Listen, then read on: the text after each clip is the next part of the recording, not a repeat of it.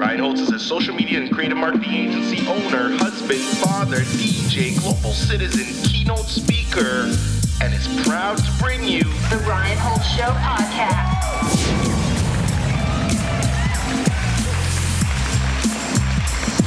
Uh, hey everyone, welcome to another episode of the Rhino Show podcast. Today we have an amazing guest. Before I get into her introduction, um, I just want to thank everybody for all the reviews on iTunes, Stitcher, SoundCloud, Google Play. I know everybody's like, Ryan, you're always stressing the reviews. You do not understand how much it helps our ranking. It, you do not understand how much it helps us do what we do on a daily basis. Again, our mandate is curiosity. We've had so many messages from people. Again, everybody who's been following along since episode one. This was always my passion project.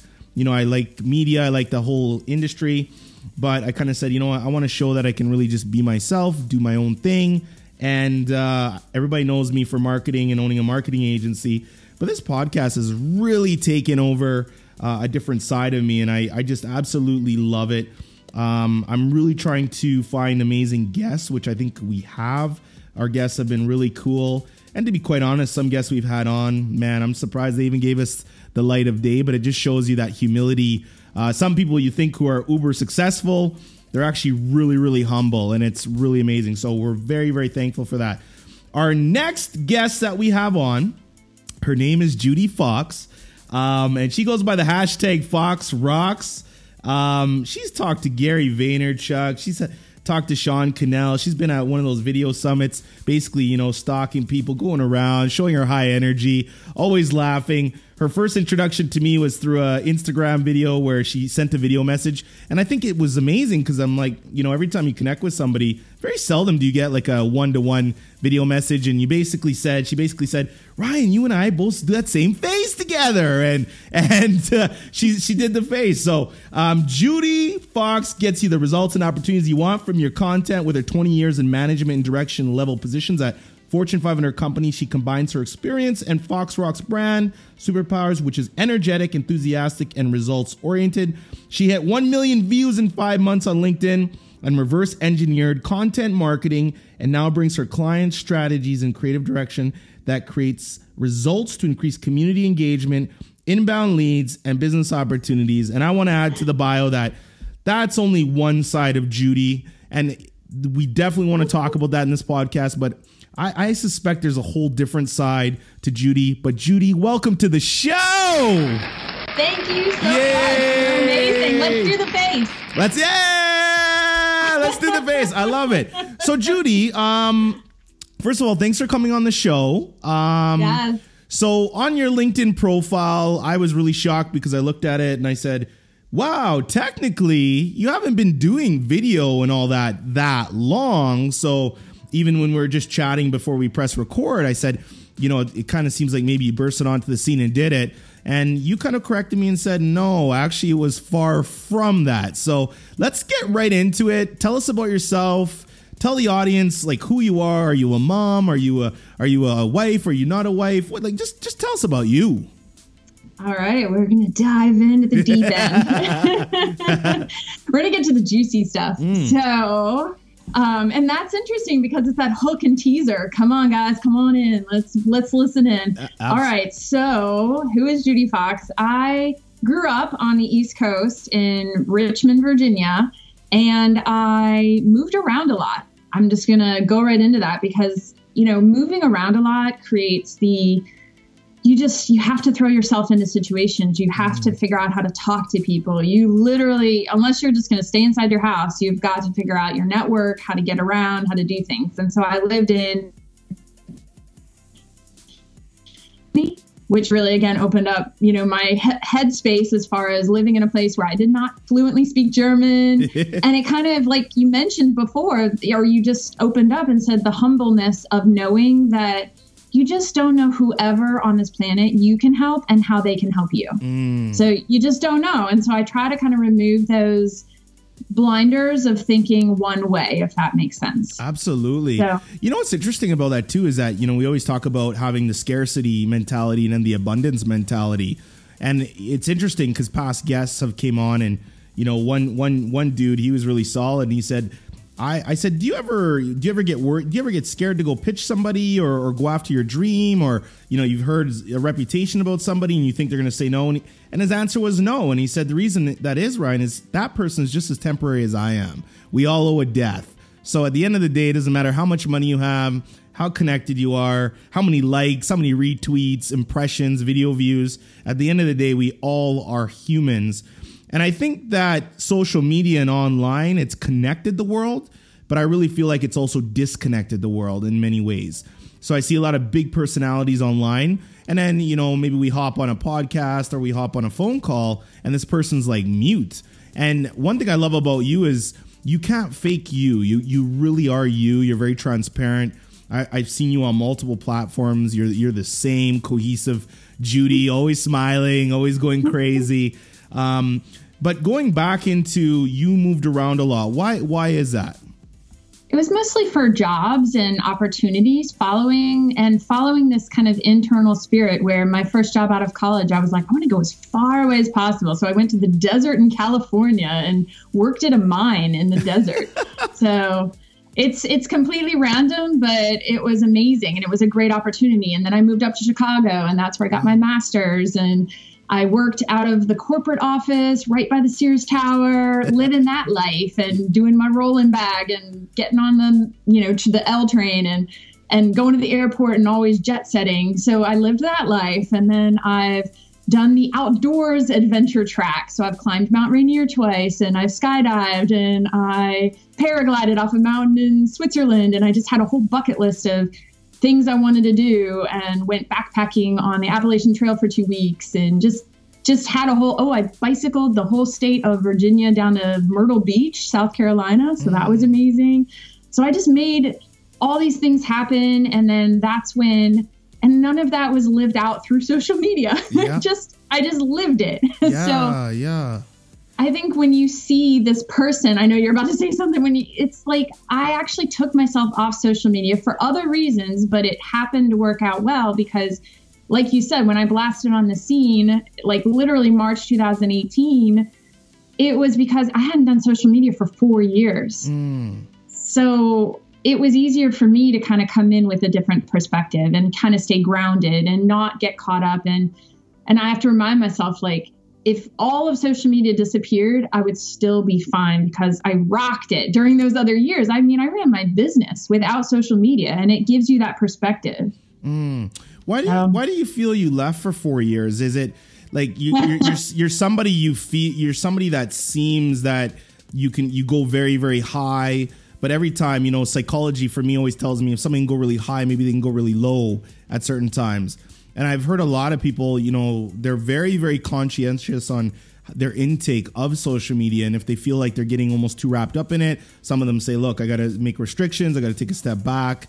I mean, the whole world right now is in a buzz over social media, but it's also, you know, there's been tons of studies in terms of mental health with social media. Is it making us happier? Is it making us sadder? Is it, you know, is it creating a great platform? Is it causing a lot of issues? For you to step away for four years and go live your life and then come back on the scene why was that and do you now that you're back on the scene do you still have that kind of little thought in the back of your head that's still maybe so, cautious about that I have two. I have a totally different reason for going off social media, not for the mental health aspect. It was actually for the protective aspect. So, mm. what you say and what you do and what you like. For example, you've seen those people who have gotten on an airplane, maybe tweeted something right before they get on an airplane, and by the time they get off, they have lost their job because oh, yeah. they have said something wrong. I mean, I'm thinking of one specific story, yeah. but there's thousands of stories out there that we don't even know about that might be at a smaller scale or a personal scale. And so, because I, at during this period of time, I became a single mom okay. and I became extremely protective of my mental space and my health, mm. and also being very concerned with how I showed up on social media. That for some reason, if anyone took a picture of me and I happened to be out at a group event, mm. it would be innocent, it would be fine, but yet people can twist stuff. And that's where I came from during those four years where I was very very cognizant of wanting to put my full efforts into you know my my son he was two two and a half at the time and you know i know you have a young child mm. i think my my computer just dinged, so I'm trying to make sure it doesn't do that again. And so he was very young at the time, and I mm. wanted to put myself in. Becoming a single parent is not for. Yeah, It's- it's absolutely. easy. and especially when it happens overnight, like very quickly, and it's not something that you know you wanted, or it's something that just it creates. I actually equated it to almost having a house fire yeah. and I and I know that may be very dramatic with all the things happening out in California and losing their possessions, but I literally started my life over with one paycheck and what I could put in my car. absolutely. So, wow. That's it. So Wow. I feel like that just grounded me like nothing else could, and it Mm. made me really realize you don't know what anyone's going through. You don't know the behind the scenes on social media, and by me taking myself off social media was a little bit of I just need to put myself and do what's right right now for me and my child and make our life as best as possible. You know, it's amazing that you say that. I mean, I, I you know, our son turned two just uh, Mm-hmm. November 2nd. And man, people ask me, like, it's, I, I feel like I, I've had, I, first of all, my, my dream since a little kid is always to have my own family.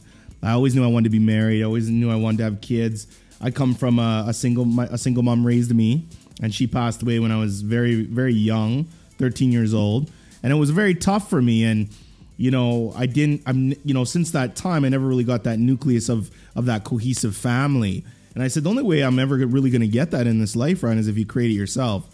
And I managed to create that. So people would always say, like, "Oh, Ryan, you're, you're really serious about having kids." I'm like, when I meet the right person, like, I'm all in. What's amazing mm-hmm. since my son was born, Dejan, is you really do. Even though you think you're you're really protective over your time, your time. Oh, you become a like I became a beast over my time. I've fired clients. I've rearranged tons of stuff in my life to make sure that my number one focus is always my son. If anything ever comes in that, it's done. It's actually Yeah. non-negotiable policy for me. There's no amount of money. I don't care about the material. I also prep for this, so I, I believe in the marathon rather than the sprint. But it's interesting because I had this conversation on LinkedIn. So one of the gentlemen, um, he he said on LinkedIn, he he he runs triathlons, but he was holding his son, and I commented and he said, I love the fact that you're holding your son. And LinkedIn has became this like quote unquote professional network. But I always say like marketing 101, even if we're going to go into the business side of things, is even if you're marketing cars, which I do a lot in the automotive sector, those people that buy cars, eat food, wear clothes, have kids, are married, are not married, they're human beings. So I think it's nice to show different elements of that. But I basically said to him, I said, how do you balance going after your goals and dreams and then also being a father? And he said, Ryan, execution of balance is hard. I need to know why I'm working hard. Is because I need to distract myself, accumulate stuff, or is it ego related? It's easy to self deceive. I can't spend that hour reading to my boy because I need to answer emails. Do I really need to? My dad and males in our family were like this. Being a good dad was working hard. I've had to question the why behind my activity, especially when it encroaches on my son's time. Being a dad now is is our most important job because it will be less glamorous than the cool stuff we can pursue elsewhere. But that's what being a good dad is all about. So I feel like this is very, very timing and impactful to you. So you now four years off the grid, back on the grid with a vengeance. Um, how much of that has really played into the foundation and kind of your goal process going forward. Because for me i'm i'm i'm always inquisitive because i see judi fox and she's high energy crazy. I love it. Like i love everything that you do. But to me i think that any audience the, the best part they're going to get from you and yes we'll talk about video and strategies and all that but the Yeah. best the best thing is how did judi get her groom herself into this wonderful base to even be able to go out into the world and do what you're doing now. And I think that's kind of the sweet stuff. You know what I mean? Yeah, so I think a couple of things I did was I started specifically during those four years. I feel like there was maybe two buckets I could say I did. One was I actually filmed video during those four years. So I actually, um, you know, not saying that anyone has to do four years of video to be able to get comfortable on camera, but I became really comfortable on camera and I was doing it mainly for purposes of filming and documenting life with, um, you know, my son. And, mm. and because we were starting over, uh, it was actually a project that I took on, which was kind of like a short one second app kind of type project mm. where if over the course of a year you can see your life in these snips and I started doing that because I needed a reason to kind of even I wasn't on social media. I wasn't doing it for nobody has seen those videos. they're great videos because it's they're super but watching them made me realize the progress, made me realize mm. what I'd been through, made me realize what was important and I could watch that video and mm. it was reinforcing and it was getting me comfortable on camera whether I knew it or not. And then the second thing was during that time, I was consuming. So I actually um, became a member of B School. I took Marie Forleo's B School, but okay. because I wasn't posting and I wasn't being inactive and I wasn't creating content, I literally could consume. And what I chose to consume was business and social media and marketing and mm. social selling and LinkedIn. Mm. And I was still on LinkedIn during this time. So that was a huge piece of it. I'd actually been really active on LinkedIn, but in the direct messages. So I wasn't, I was creating one on one relationships, I was networking, I was running my own company. So I had to still have inbound, you know, content and leads, but I wasn't making content to bring them in, but I was studying basically how to do it. Interesting. So, now, when we talk about value based content and, and value based content is, and it, it, to me, value based content is, I always say don't, you know, don't advertise, add value ties, meaning, you know, that value based content. If you're a plumber and you write up a PDF of, you know, 10 most common ways to fix a, you know, leaky pipe, and then you post that, you know, PDF and say, hey, download it. It's free. No, no gimmicks here. Enjoy. We're assuming, and we see it all the time, where that same customer might say, I'm not fixing this but now you're topic of mind. You became a thought leader. You became, you know, kind of a leader in your space. And people kind of start to gravitate towards you because there's this level of security that you've now kind of put around yourself through the education which you put out. So for you now, jumping into the four years of basically vlogging, the vlogs mm-hmm. that nobody ever seen.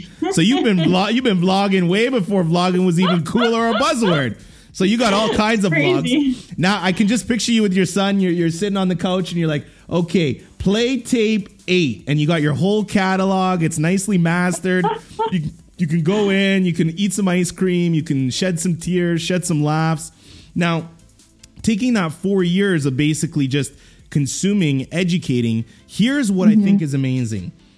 Most people do that for their whole life. I'm mm-hmm. gonna write a book. I'm gonna start a podcast. I'm gonna I'm gonna go get the job. I'm gonna become a doctor. And they're studying. And sometimes post secondary, don't get me wrong, but a lot of people go to post secondary and do master's degrees because I feel like they're scared to execute on their own thesis. They just stay in school.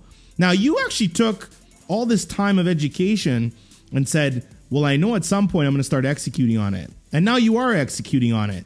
So, you coming onto the scene since 2018, making a huge wave, do you think in part you've made such a such great progress because you came back with such a fury of knowledge. Mm-hmm. so talk to us about that. You know, you you know if somebody's you know has all this content in their brain and then they let it unleash after four years, does that maybe do you think that might have given you actually a leg up when you think about it? I think it was a couple things. I actually went back into corporate so I was running my own company during that time. And then right at the end of it, right at the end of the kind of four year period, the last two years of the four years, the four years has seemed so long, like holy crap. but the last two of the four. So the first two years I was still running my own company. The last two years I was not. I was in a corporate space. And what happened, I think I started becoming this bit of a pressure cooker mm. where I was seeing that I had built up an idea of what life should look like or what could be possible. And I'd been consuming those first few years.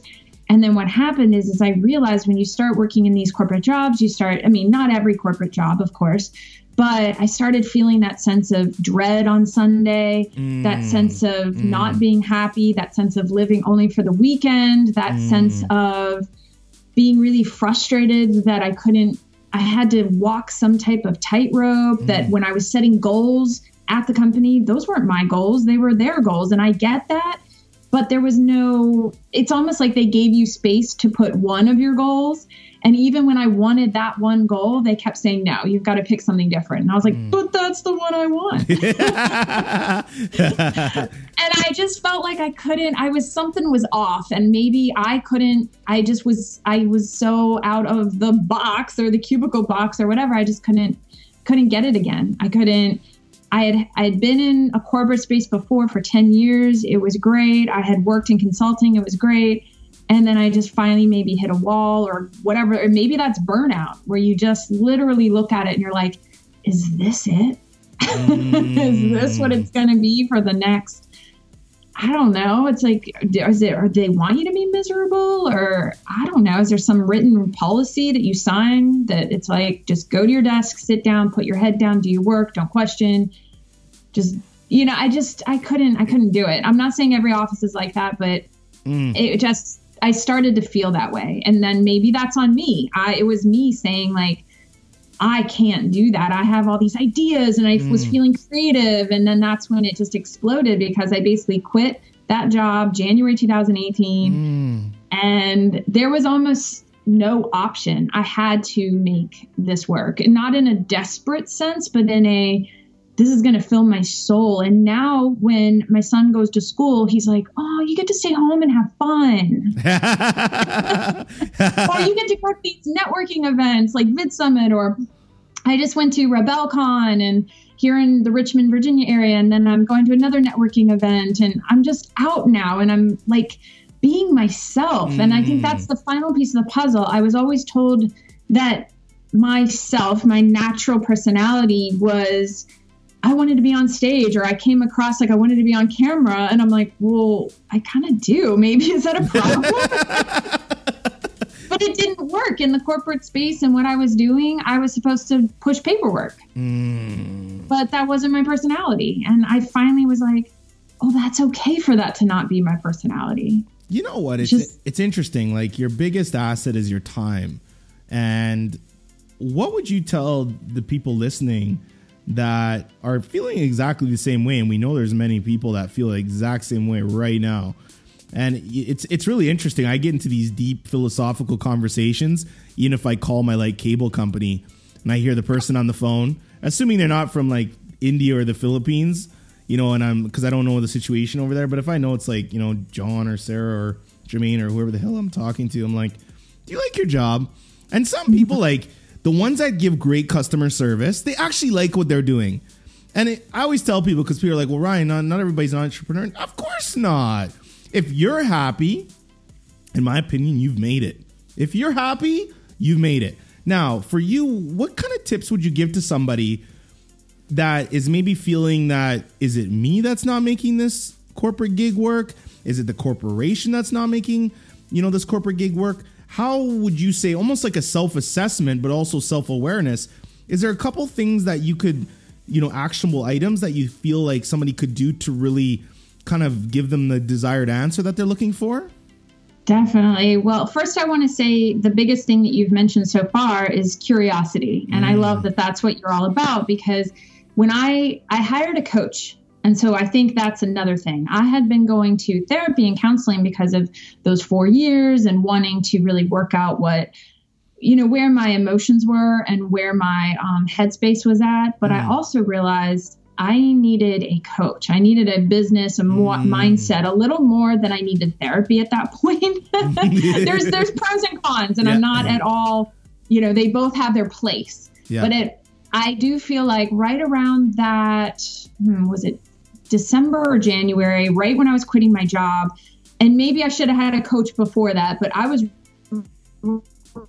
right at that to make a decision. And that's when I hired a coach because after it, you need outside perspective because you just said, um, how do you know? And sometimes you just you you're in it so deep and you I had all these built-in notions of how life had to work. So I had two things happen I think really quickly at the same time. I got introduced to podcasts. Okay. I didn't really know what these were. That sounds really funny, but I'd been consuming YouTube videos or I'd been consuming Facebook news feeds and I wasn't even on Instagram. I didn't even know what that was. That sounds really funny, but if you take yourself off for 4 years, what you why would you know any of these Absolutely. things? absolutely. Absolutely. Yeah, absolutely. so I basically feel like two things happened because I had consumed Marie Forleo's B School. I had been witnessing and seeing everything that everyone's working on by seeing and going out and even just like that whole concept of finding a mentor, finding somebody who's doing something that sparks. So if you have a little spark inside of you, you're working in a corporate job, you're not sure, like you said, maybe it's the corporation, maybe it's not. Well, then follow a couple sparks. And if mm. you're curious if it's entrepreneur or if it's another company, even just network to somebody in another company with a different position and maybe say, Can we go to coffee? I'd love to ask you what you think about this other company. What are the pros and cons for working there? What are your thoughts? Mm. Because input will help you make that decision. And then the next thing was seeing the podcast and listening to people made me realize, oh, they think like me. Oh, Yeah. there's other people Yeah. running companies like how I would want to run a company. Yeah. Oh, I can learn from them. And then the next thing, I guess I'm coming up with three things, but the coach that I ended up getting, I ended up not finding a mentor. I found a coach instead. And she really helped me unlock that kind of curiousness Mm. and realizing that I, it wasn't necessarily, you know, the company. The company was just fine. People love working there. So what was my problem? Sure. Yeah. Yeah. and I realized it was just a disconnect. I couldn't show up in a way at that company that they needed because I couldn't do it. I literally was like walking with like brick, like shoes and concrete, walking in every day because I Oh, just God. couldn't feel it. Like I couldn't. I just couldn't do it. Whereas there's plenty of people who go to work there and they're happy and they're fine and they value they they get it. They're in it and they love it. I just couldn't. Those corporate handcuffs. I still to this day almost get a. You know, it's so funny. I'll sit down with somebody, and I really had to come to the come be. I really had to find peace within myself to be able to accept that people don't think like me. You know, and um, I didn't understand it because at first you feel like when you're young and you're you're still maturing, you're like, well, am I weird? And then you go into like from weirdness to like, okay, I'm a little bit isolated now because now I feel like I'm just like it's just like me. And then you go into that stage where it's like, now you go, you know, you're in school and the teacher's like, listen, you have a big personality. You need to calm it down and focus on school. And then I figured out that big personality got me to where I am today. So could you imagine if I would have suppressed myself? And, mm-hmm. and you go through all these feelings of like self doubt and, and wondering what's going on. And people now, you know, and, and I'm just I'm just kind of paraphrasing, but the comments is, you know, Ryan, how, how have you just taken, you know, life by the balls? And I said, there's no other there's no other option. Like I, I'm gonna literally live my best life. But one of these reasons for the podcast is, and I've listened to a lot of podcasts too, is you know, I wanted I wanted to create a podcast that there was no questions beforehand, there was no script. It truly was a conversation because I feel like when you can get somebody into a comfortable place inside of their own brain, that's when they really start telling you the things that probably everybody else can really benefit from. Now, for mm-hmm. you, you gave those three tactics, and you know, including the coach and whatnot, to really figure out is it me in this particular corporate environment or is it the corporate environment? Yeah. But if we dial back, the one thing we we haven't talked about is people feel financial pressure. So they got mm-hmm. bills, they got mortgage or rent or car. I mean, single mom, single dad, single parents. You have a child to feed. Those those things are they, they'll keep you up at night. You know, like you you you mm-hmm. have to provide. How do you go, or how do people go about? You know, finance like finance the financial aspect where they're saying, Judi, those things all sound great, but I got bills to pay. Now, I'm going to answer half of the question for you only because I feel like it's a deep rooted question. Because we were taught at a young age go to school, mm-hmm. get debt, right? Assuming you didn't come from a wealthy family, you're going to have a lot of debt, even just from a student loan. And mm-hmm. you now have taught you've been taught to upgrade your phone and buy the latest technology and products, products, products. Now you've gotten yourself into a financial commitments that you literally are stuck where you need to be. Even if you look at Gary Vaynerchuk, he always he always says he's like, if you really want to pursue entrepreneurship, get out of those damn financial commitments, drive the shittier car, release yourself of that pressure, you know, stack some money for six to eight months in your bank account, and then go at it. What mm-hmm. would you say to that, and how how is that implemented in your whole road path to where you are today? I would say, you know, I have been, I did graduate college in 1999. So I have been saving and doing those types of things for a while. And I do feel really lucky that the first job I got out of college, I actually really vibed with the culture. I ended up making a lot of good friends. So, and I'm not saying I didn't make friends elsewhere, it's just that I was there for 10 years and I was able to really kind of solidify a good, solid savings. And I was living in apartments. I was not living, I was either living in, um, you know, like um, multi complex yep. kind of apartments. Yep. And, you know, I wasn't living life crazy. I was taking advantage of any business trips and I would tag on a weekend. So I would, mm. that's how I did all my, you know, I traveled a ton, but I traveled as a connection to a business trip. Okay. So yeah, I did a huge. lot of stuff to not, so I didn't go anywhere exotic. I saved up all my airline miles to finally take the biggest trip that I'd ever taken. And that was in 2008. And like I said, I had gotten out of college in 1999. So 2008 is the first trip I really took that was not paid for by work. So all these lifestyles that you see, and maybe I was lucky because I didn't have that. I didn't look at what everyone else was doing. I was in my own lane. And so that is the reminder to get in your lane. I mean, all these, you have to remember all these places that you're going, sometimes somebody else would wish they were doing that. Mm. So the life you're living might be something that somebody else wishes they had. just even going to the pool in your local neighborhood. It yeah. can look, it's just. you know, the fact that you're sitting in a pool in some other random exotic location doesn't always have to be the place that you have to go. And I just was super happy. I don't know. I was enjoying life and like I said, it was it all worked out, but I saved a lot of money doing that and I wasn't I don't know. I drove the same car for a long time until it like smoked and broke down on the highway in Chicago. Not ideal, by the way. It was a Honda Civic. I mean, so where did you where did you down. where did you get all these like mindful, tactful skills and even just the awareness mentally to even you know financially be you know smart? You know, eh, like is that something that you were taught growing up? Is that like where does that come from? Because it seems like you you've been preparing, man. You basically, uh, you know, you like I got my emergency kit. I'm ready to go. You know, extra thing Does of socks. have an emergency kit in her car?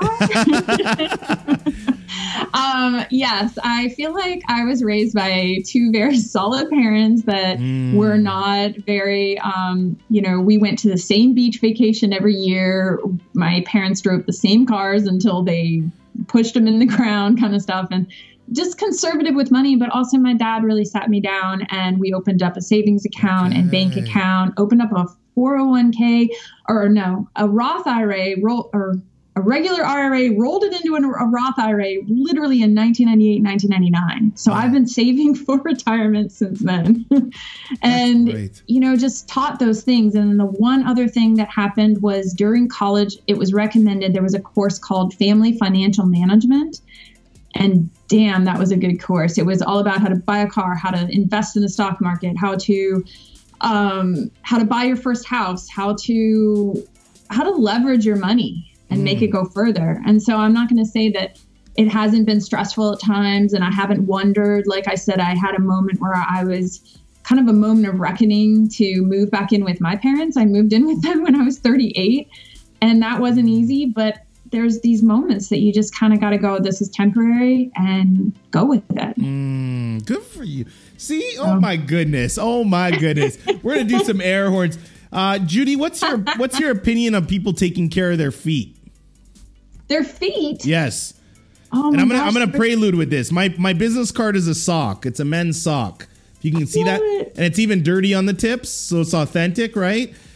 I have this. I did a whole podcast on foot care and feet because it's been my thing since 13 years old. I like to ask this question in interviews once in a while, uh, just to throw people off a bit. But I, I feel like you can tell a lot from how somebody takes care of their feet. So, what when I say that to you, what do you what what, what does that make you think? Oh my gosh, two things it makes me think is I grew up as a runner. Okay. So yeah, so I ran 5Ks. I've run a marathon. I've run a half marathon. I was actually a pretty solid runner. I could run um, a 5K. I was pretty proud of my times, but I got sub 20 minutes. So like 1950 around there. So do you ever talk exciting. about do you ever talk about running? You I, you don't really talk about that. Oh. Man, no, this is the first time I've ever mentioned it. That I my my base of probably some of the um, endurance concepts comes from running. I mean, how did I climb Mount Rainier? It's not just a physical thing, it's a mental thing. And then yoga. I did a lot of yoga mm. for those 10 years I was working for that corporation. One of the really positives, those things that companies think like, should we add a yoga or should we do meditation? Yes. Huge. Because huge. That actually was a huge part of the support that that company I felt as permeated mm. through the company that they supported your gym membership. They yeah. had it located right there. So you could go during lunch and go work out. And so I would go do yoga during lunch, and that was huge. Huge. So I actually think I got faster at running because I was doing yoga. Yeah. I love hot, I, I love hot yoga. I do love hot mm-hmm. yoga. I wish I would have t- did it during my football playing days. I really do. It's amazing. I can do crap that people are like, "What the hell, dude? You are a messed up guy." That flexibility. So, the um, second thing feet care is there was a period of time i don't know if i'm that intense about it i guess became becoming a single mom but before i even had kid you know my my child um i would always at night like take care of my feet before i went to bed. And it was a ritual. It was part of brush your teeth do this and i literally every night okay put lotion on your feet or a scrub or i always yeah. did something. So yes take you. care of your feet. Yeah there you go. Now a lot of people like as you're alluding to on social media and this is kind of what I, I think is so important is that everybody shows i feel like a lot of people are only showing their end destination nowadays. Mm. I, I feel like you're getting a lot of i made it. Now i'm gonna get on instagram and post. I made it. Now i'm gonna get on linkedin and start talking. But you if you've been to the finish line you know that there's nowhere near as many people at the finish line as there is people running the race still. And to me, mm-hmm. my definition of the finish line is when that casket is dropping into the ground. It ain't over. Say that's my definition. I mean, finish line too. yeah, and and your perceived destination is it like I, I, people are like, I want to get there. I'm like, I don't know if you really want to get there. You need to enjoy this journey. Now, mm-hmm. what we try to do here on the podcast is we try to figure out how how can we get this person who we're talking to to tell us about the journey? Can you imagine if Jeff Bezos, when he was packing books in his garage, was um, vlogging? Do you know how many views yeah. his video would have? Now, I think Gary actually said that the other day. yeah, but it's true. Now, if you went and you you're going all the way up, I guarantee if you went all the way back you pulled out mm-hmm. of that mm-hmm. four year catalog of footage. That video, whatever you pull out, is going to be one of the most viewed videos you, of your life. Because what that video is going to do for you is it's going to, number one, humanize you in a way like no other. Number mm-hmm. two, it's going to make people see, wow, she's actually like a real person. She's actually showing kind of that mucky area, so to speak, into what, you know, she could, like, I want to, like, the mud is so important the mud mm-hmm. is important because without the mud in the soil, how does the flower ever grow?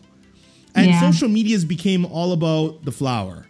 And it's not showing you that three dimensional story a lot of the times. When you do look at people that are succeeding well with social media, video, and content, the common denominator, and I've studied, I've tried to study this really hard, is that they're really showing a good, well-rounded 360 approach. And I feel that's what's bringing the people in to feel like, I really want to partake. Like you brought up Marie Marie Forleo and stuff, and she yeah. does a great job of that. You know, I don't know her too well or know her stuff, but I like the name always comes up, right? Yeah. For you, um, kind of fast forwarding forward, a million views on LinkedIn. Hmm. Um, what's the strategy? how and why are you going crazy on LinkedIn? What do you see that's so important about LinkedIn that specifically is helping you for your business, but also might help other people that are looking, you know, at doing maybe something similar or just trying to attract new business for their current business? I think the thing about LinkedIn, just to kind of like fast forward everyone to the final like finish line, I guess, but you can meet people in a mm. way that you can't meet them on other channels or other, you know, through Instagram or through Facebook. At least I feel that way because they're ready for a conversation that might include business. Okay. Versus some of the other channels, you I understand there to me, I show up socially on LinkedIn in a lot of ways and a lot of fun and smiling. Mm-hmm. But, you know, if somebody wants to have a business conversation, I'm in business mode. so I feel like that platform lends itself to that. It's almost like, you know, meeting at the water cooler, ch- chatting for a second. It's a 24 7 networking event. And just like you would at a networking event, event, you wouldn't always talk business, but you'd be ready for it if somebody said, Hey, what do you do? And who are you? So that's how I show up on there. I treat it like it's um, an event where I can say, Hey, how are you? And this is what I do in real life, real life networking events. I just had to up kind of up my game. I went to an all women's networking event recently and I'd never done that. And that mm. sounds, it, it kind of sounds funny in my head. I'm like, but I've never done it. And so one thing I implemented was walking around the conference, especially because it was hard to meet that first person because I didn't know anyone. Mm. So I met this first person. We happened to walk in together. I said, Do you know anyone here? Do you know anyone that you might introduce me to? Because mm. I don't know anybody. And so she introduced me and said, You should check out, tell her this person. I said, Go over and say hi. And that allow and that think of it as networking the same way on LinkedIn. Mm. So if you meet one person, so you meet me, and then through the course of chatting, me and you talk, and you're like, oh, do you know Dr. Natalia? Because I know she was just on. I mean, I do know her, but I don't, I've never mm. talked with her, and I would love to talk with her. So it's one of those like, back and forth where maybe you could do an intro and, and mm-hmm. you know that mm-hmm. kind of stuff so i mean i do feel like if i needed to talk to her i probably could reach her but of course, well no of course of course i think she's uh, she's she's fantastic i mean she's oh, she's very she's very out of the box i mean you seen her little unicorn uh, costume the other day I, I told her I got off that video and I actually clicked on Fox onesies because I'm Judi Fox. I need to get a Fox onesie now. some reselling of some reselling of mer- there you go. Yeah, see reselling a merch. No, um, well, um, you have your your sock card. I, am trying to create a Fox one. I got I got a sock card. You know, even the wall behind me, I call it the I am enough wall. Mm-hmm. So I put little mementos on this wall and it's you know I got one I got a couple things that viewer listeners have actually carved out. If you see the little logo, yeah, I have my own action figure right there. Some of my football equipment from back in the day. Um, you know, just things that for me were always very monumental moments. So, um, going forward into content strategy, how does somebody who says, "Man, I cannot do video. I'm a terrible writer." You know those people that basically say their life is over they can never put out content. Why should they put out content? Who who should even remotely respect their voice behind this content? How do you come up with a content strategy? And then you can work into your fabulous answer of repurposing that content because you're very good with that. And that is the trick in content i think is repurpose. Yeah, so two things. I think um, if somebody's feeling unsure about what their voice is, how they would show up, I tell them to sh- first show up in the comments, especially on LinkedIn. Uh. That is something that people can follow. Like, for example, the comments on Instagram, I don't see all of your comments no. on. I mean, I'd have to go search for them or find you commenting on somebody else's post and be like, oh, there's Ryan, cool. But I wouldn't know that you're doing that. But on LinkedIn, that's not the case. You actually see comments come up from people and on a post. So I can actually see that you or anyone commenting on LinkedIn, I can go like your comment. You want and I sometimes. Do you want to know what's? Oh, fu- you want to know what's funny, Judi? I literally I had Natalia on, and um, previous to that, I made like I don't even know when I even created my LinkedIn profile. I don't. I can't mm-hmm. even give you an honest answer. I think it sat dormant and like unupdated for like ever. And I was just like, I can't get intimate about LinkedIn. My first platform that set it off for me was Twitter. And okay. then Twitter to me just seemed like it didn't grow. It stayed at those 300 million, you know, monthly active users.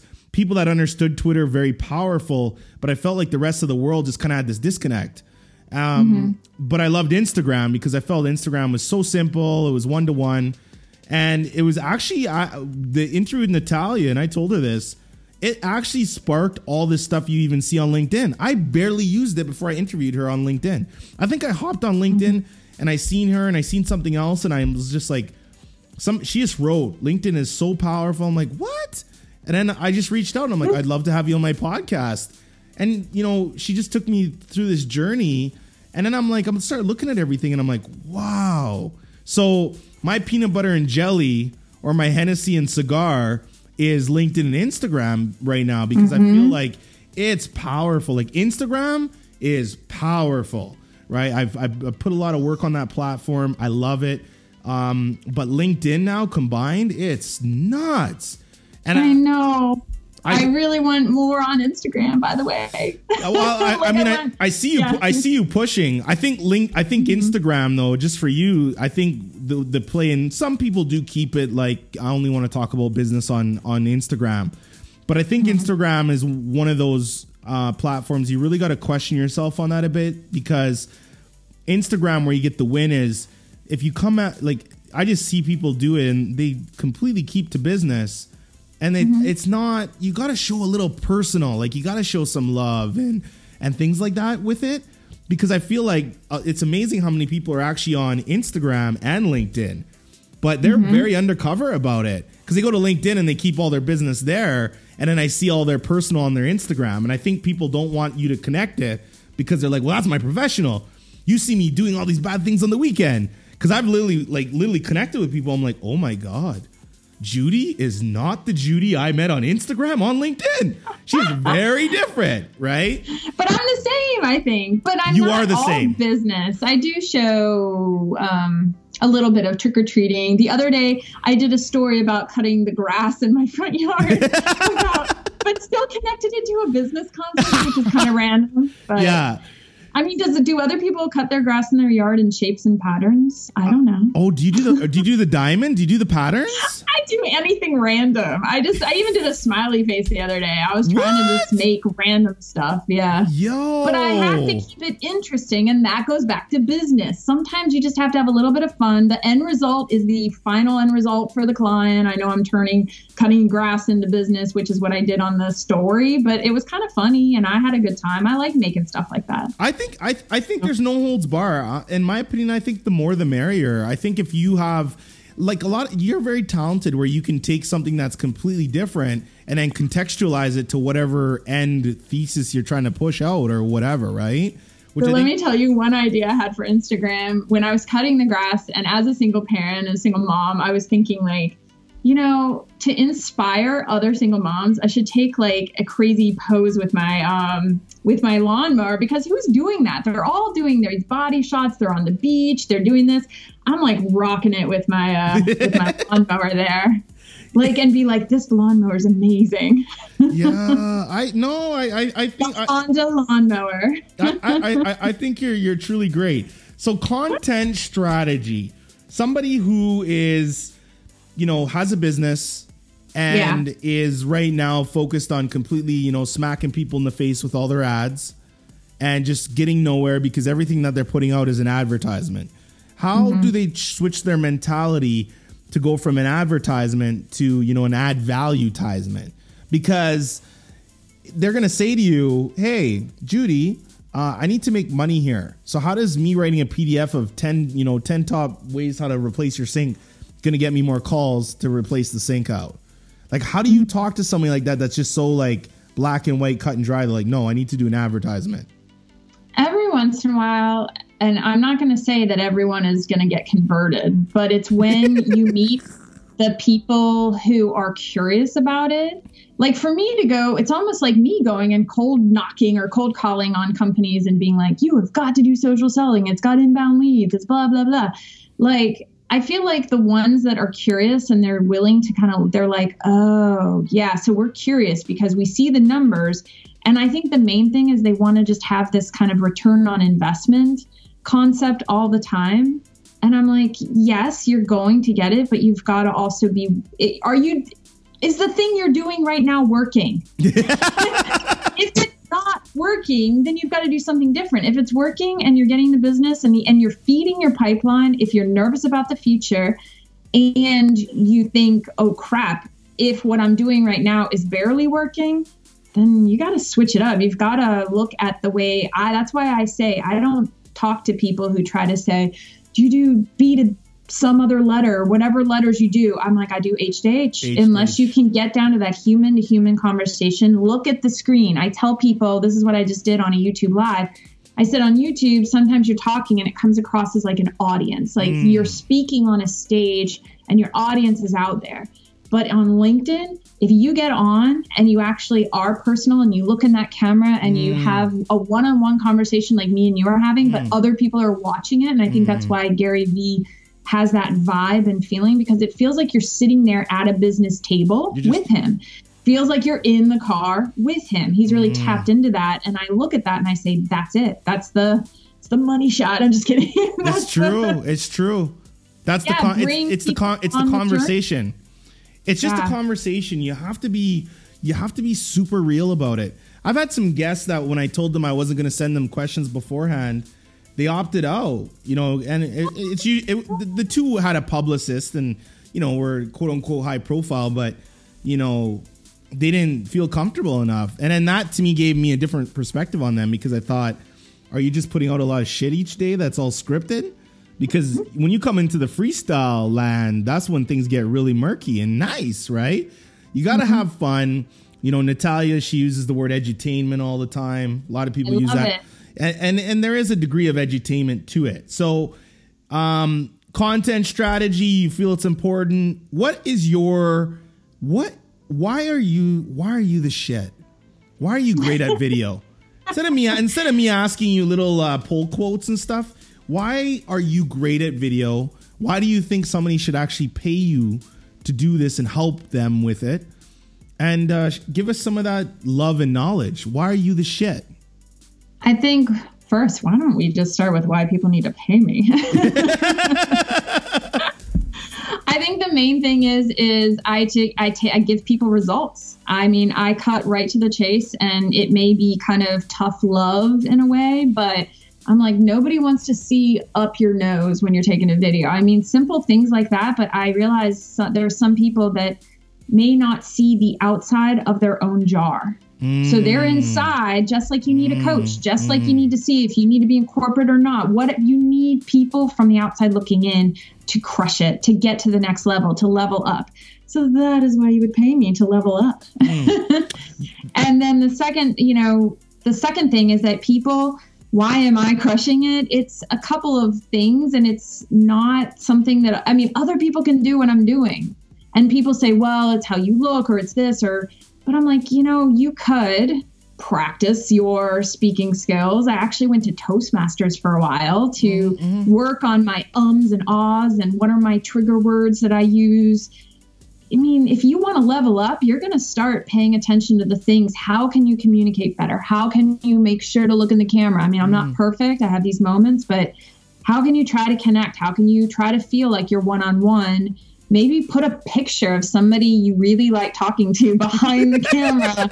yeah. I actually had somebody, I was trying to work on um, a course video, and I said, you know what? Sit behind the camera. I want to be able to see as if the camera is literally physically over top of your face. And I will ah. say that is a true thing I have done. Like literally somebody, I can't even see their face, but I can see their hair. and when I'm looking at the camera, I feel like I'm talking to them. And yeah. that's why I think it came across so much better. It, it, was night and day different of how that video came out. Didn't Tyra Banks say something about smizing or smile and yeah, yeah smizing, right? She's like, look into that camera.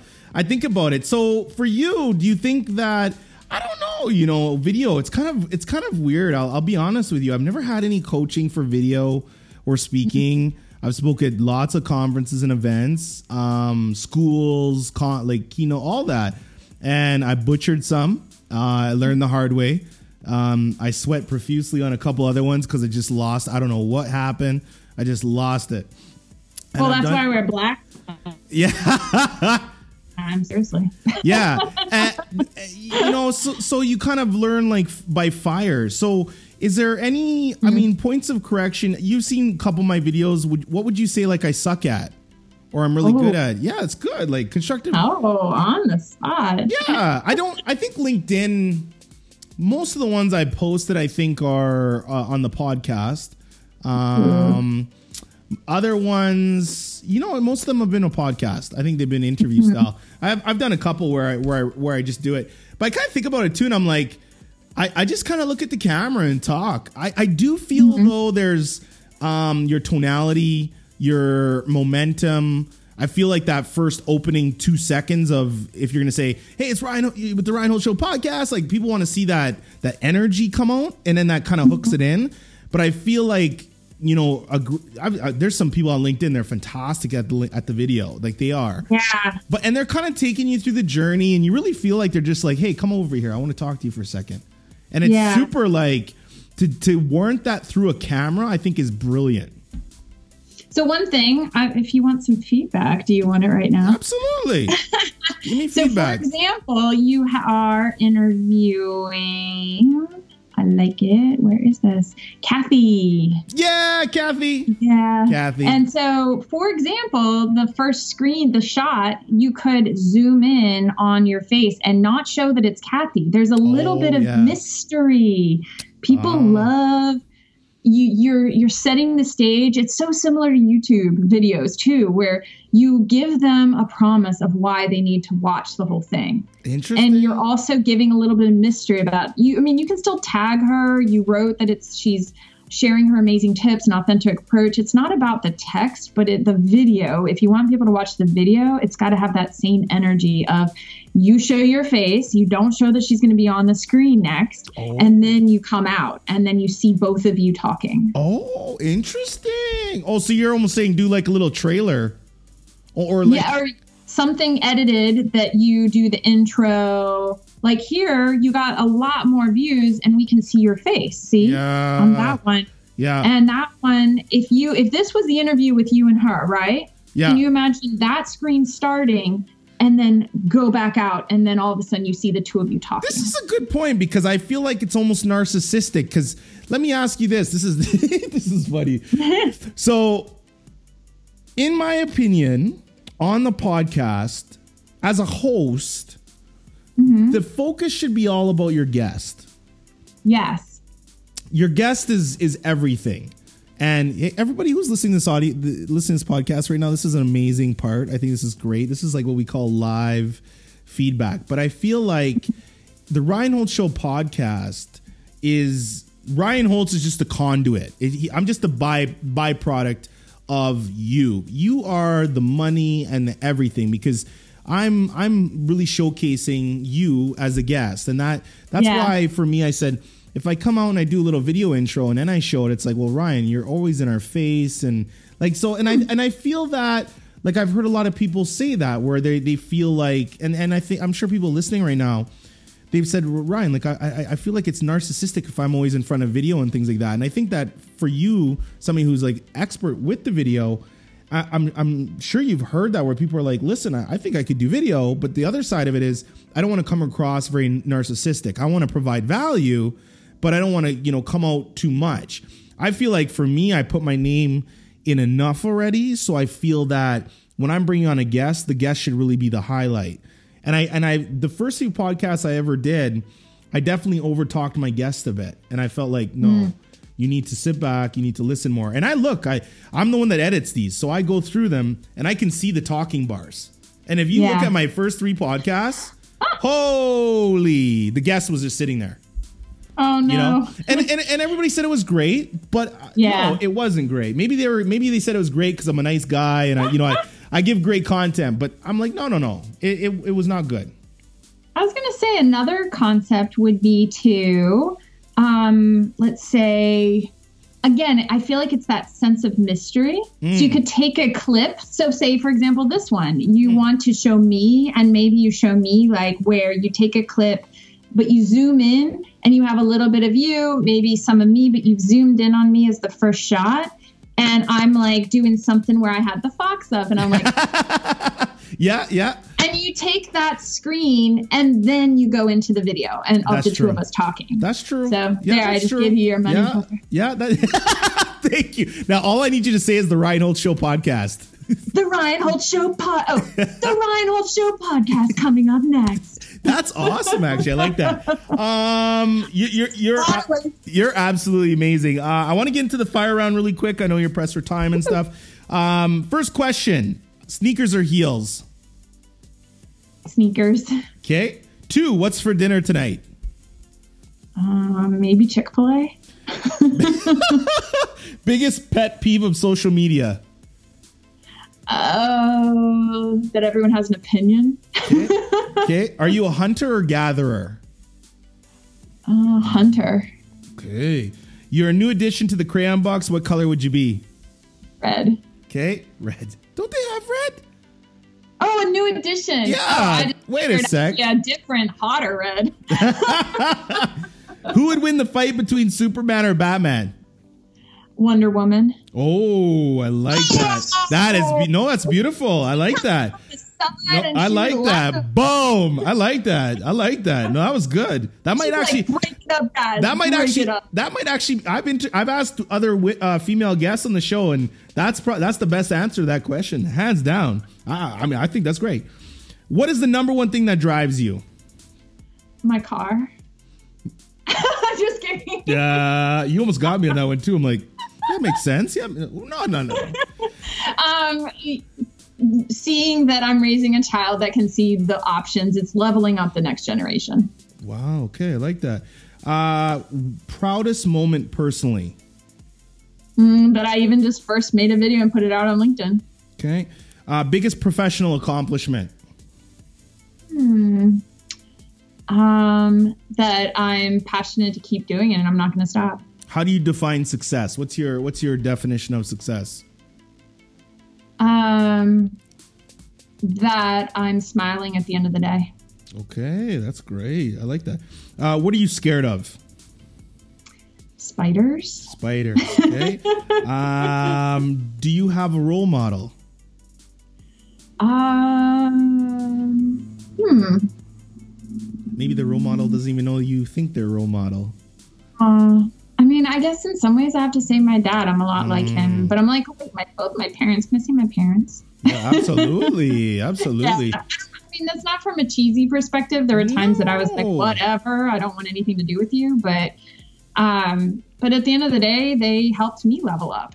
So, and I guess becoming a parent makes you realize, like, oh crap. It's That's you know what- becoming a parent is it's not cheesy. Like I think about it, and I'm like, I think about all the diapers I change. I think about like you're you're. I mean, it it it, it definitely is self reflective. Since I had my son, I mean, you really look at yourself and you're you're you're like you're this child's last line and only line of defense, and that that is the reality. So I I, I love the fact that you uh, hold your parents in such high regard the people that I meet that are fortunate to have really great relationships with their parents, and the par- the people that the people that definitely get on my weird side is the people that actually have two living parents that are the parents are actually saying I want to be a part of your life, and you're just too consumed in your own life to be like mom and dad like I really love you like that to me is crazy because there's a lot of people Yeah. out there that have no parents, right? Yeah. So love your parents. No, they helped me out the other day. They came over. Um, if I need them, they'll watch my dog, my son. They'll you know, get the mail. They live six miles away, so I'm good. Oh, uh, what is your what is your favorite thing to do? Like, is there anything that not not not it doesn't have to be video related, but just something that you're like, man, I'm weird, or just something that just gets you going that you just love. just love being organized. I like. I literally am working on a project to surround myself by inspirational quotes. Oh, So affirmations. these are all yeah. Like I made thirty, so they're going to be all. Oh, that one's blank. it's yet to be determined. good for So- you. Good for you. Yeah, Um, when you think of you're in West Virginia, I'm in Virginia. when you think of Virginia, what's the first word that comes to mind? That it's not West Virginia. I'm just kidding. um, that it's homey. It's home. Yeah. One Yeah. piece of advice you would give to someone who is scared shitless. Um, do it anyway. Okay. Uh, Judi, I think this has been great. I'm going to end off. I want to do a little bit of a role play for people who are listening and you, whatever business or aspiration you have on LinkedIn, because Judi, Judi does a great job of it. Let's say Do I, I, need want. to put on a wig for this? For no, role play? no. Let's say let's, let's say you woke up tomorrow. You woke up tomorrow. You decided you wanted to be a radio personality. And maybe your opinion of radio, you're probably like the traditional media industry is not doing so well with TV and radio, but maybe you want to be a radio personality. How could you use LinkedIn to maybe get yourself a foot in the door at a radio station? Wow. So you So- would That's great, eh? Yes, you would wake up that morning and you would go on LinkedIn. First, you would make sure your own profile does not, you've got your picture there, you've got at least some information about who you are. You're not um, nobody, if that makes sense. Like you have it filled in. And you would look up the radio station, especially again, if you're going to use LinkedIn to do this, you would look up those individuals, find out who at a local radio station that you want to get involved with is being active or somewhat active on LinkedIn and you would check out their content you would see if they're posting you would engage in their content. And then then after you've done that even just for a couple of weeks and then you would reach out and say hey i've been paying attention to what you've been posting. I really appreciate this article that you just wrote like four days ago. Would you be willing to connect? I would love to connect. And then when you connect don't spam them don't make it about Mm. yourself try to Mm. see and and say to them you know hey i'm interested in figuring out if it's not you would you be willing to connect me with somebody at the station who would be interested in chatting Mm. because sometimes you can't expect people who are being super active on linkedin maybe they don't you know you're consuming their content and they're thankful but then to say that it could be them or it could be somebody else at the station that's always a good opening Absolutely. Interesting. So you think it could be done? You think you could Yes. find it? You think eventually? Yes, I think showing interest in someone else gives it's such old advice, which is from like the Dale Carnegie win friends and influence people. If you show interest in other people, they'll show interest in you. But I, I what you just heard was me earning the right to ask for any type of ask. If you've shown up and shown interest in them, or even go to an see that they're hosting an event at a local race and they've got a tent, go to that. That's also an in-person thing that you might be able to do. Mm, I like that.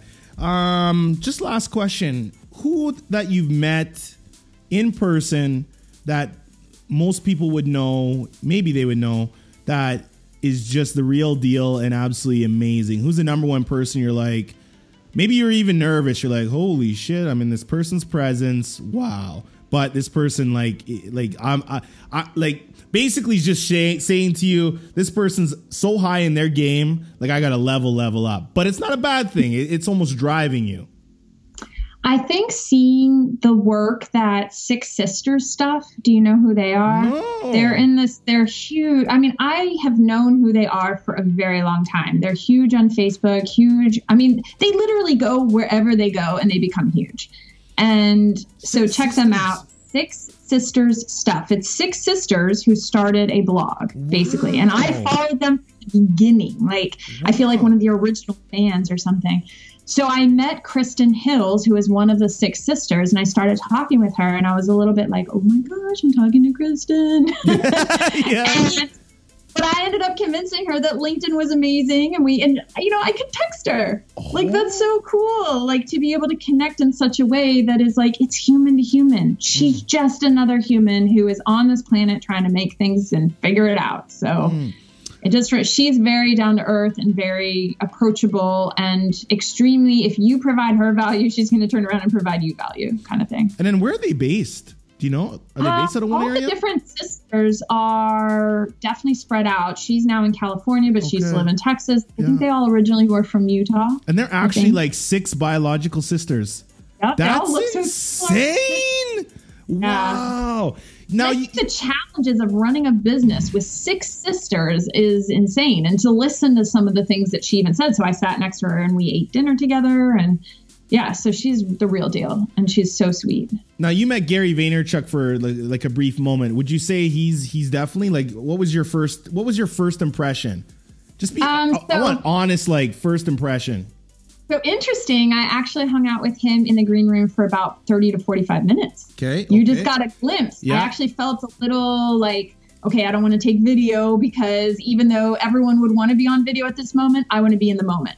yeah. So it does look like I saw him for like a split second. But I think he, he does like to hold court. He shows up on video just how he is in real life. and Yeah. he he does seem to come across like he's on stage all the time. He's on camera all the time. Because So he literally he is- literally is. yes, the cameras were all around. That's why I was like, what what footage do I need to get right now? So um and I don't know, you know, I wasn't necessarily in the eye line of the camera. It's one of those things where you, when you see all those people sitting at the table, you don't know everyone at the table or you can't see them. But the point is, is you know, he's um, genuinely wanting to support other people and lift up the journey. He definitely has a snappy, like, this is the way. And, you know, there's good in that because it cuts through the crap that other Mm. people get stuck in their heads. Mhm. And you don't need to get stuck there. But I tend to, you know, my style is a little bit like you, which is the curiosity. I hold space sometimes for curiosity for people to figure it out themselves. Mm. Whereas I feel like he's quicker to say, you don't need to figure out yourself, just friggin' do it.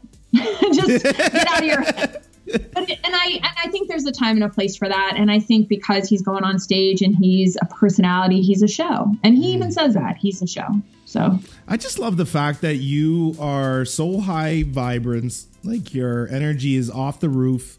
Um, you are constantly, I won't say like I don't know you well at all, but I mean, just your general online presence is always very boisterous. And it's amazing how many people might actually say, wow, she's like always like that. I just really seen through that, and I think it's great because you you have this amazing like foundational side of you where you're just mm-hmm. like, no, no, no, I'm not always here. Like I'm, you're very tactful, you're very strategic. You know, you you're really you do a lot behind the scenes. You're doing a lot Yes. of work behind the scenes, and that other part of you being so high energy is only one aspect of who you are.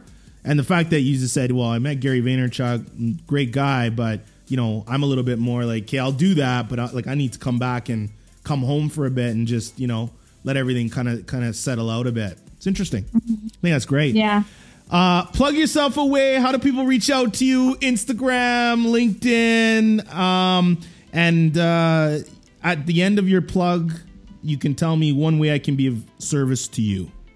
Aw, so J U D I, that's the kicker. It's J U D I. So judifox.com is where you can actually go and you will find at the very top there's links to Instagram, Pinterest, LinkedIn, Twitter, you know, all the all the jazz. It's all there. So if you just go to that one spot, you will find me everywhere. And I would love it. I am a big fan of like LinkedIn. LinkedIn's my number one platform. I also love Pinterest. I'm at about mm. 30,000, 20 to 30,000 views a month on mm. Pinterest, which I think is fun. Fantastic. And then, but Instagram, I would love to grow it. I love the idea of having that swipe up feature. I love the fun. I love the stories. I just only got on there, so that's why I'm a little little fresh face there, Perfect. trying to figure it out. And- And oh, go on. And my handle everywhere is J U D I W Fox. Judi J U D I Fox was probably already taken, but W is my middle name. So. and how how can how can I be of assistance to you? How how can we help? Um, how can we help? I, I always like Um, to ask this question.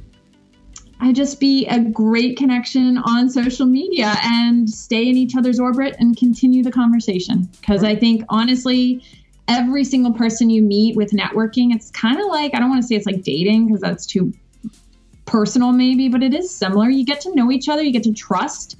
Trust isn't uh, something immediate, but you can feel it pretty quickly, and then you trust more and more. And then you go, How can we work together? How can we collaborate? What can we do? But yeah, it's something that we will continue the conversation. I'll continue to send you videos like, Yay! it is help, help me grow on Instagram. How about that? Absolutely, whatever I can do. it, it is dating though. You're right, and I and, and and like people with marketing and stuff. It's it's really interesting. How do you deal with clients, especially clients? You get the kind of clients that are like, listen, I want to do business and I want to just do the transaction. If you can show results, we're cool. And then you get the ones that maybe you have to handhold, so it becomes this like marriage. That's my only. It's funny when you're in a consultative type business where you're exchanging time for money, basically, right? If you want to get to the core of it, you often get into people's um, orbit in a different way. You know how to separate and keep everything the way it should, but sometimes they don't. So they kind of look at you like, for instance, you'll go in and do marketing consulting, but you find yourself slowly easing into management consulting because you're like, well, how do we create process internally? How do you find that is an annoying part of what you do? Do you find you interact with that or you like it? I think I like it. I think because I start off the relationship with I'm going to be myself. If you want to be excited to work with me, I'm excited to work with you. I don't and I also leave it as I've done management for and systems and processes and being an engineer, all of that kind of technical and getting into the management systems, standard operating procedures, it kind of is in my bones. So that doesn't bother me at all, like getting into the middle and the muck. I think the main thing is, is if it's not going well, I, you know, pull back and say, at any moment, you can cancel because why are we going to continue to fight for something mm. if you're feeling it or I'm not feeling it or I start off that way, like really, really clear because it's literally, can you imagine being in a relationship and they are holding on to you and saying you can never leave? So like I mean, obviously it's different if you're married, but dating, yeah. like it's the same thing. It's like let's have a great relationship and let's keep it fun. I try to keep it high energy, but you know, and I try to like you bring the value. If I can over deliver and keep bringing value, that's what I'm trying to do. So perfect. It's all about it. Everybody, a big round of applause to Judi. This has been the Rhino Show podcast, another episode. Judi, we salute you. You are the best ever.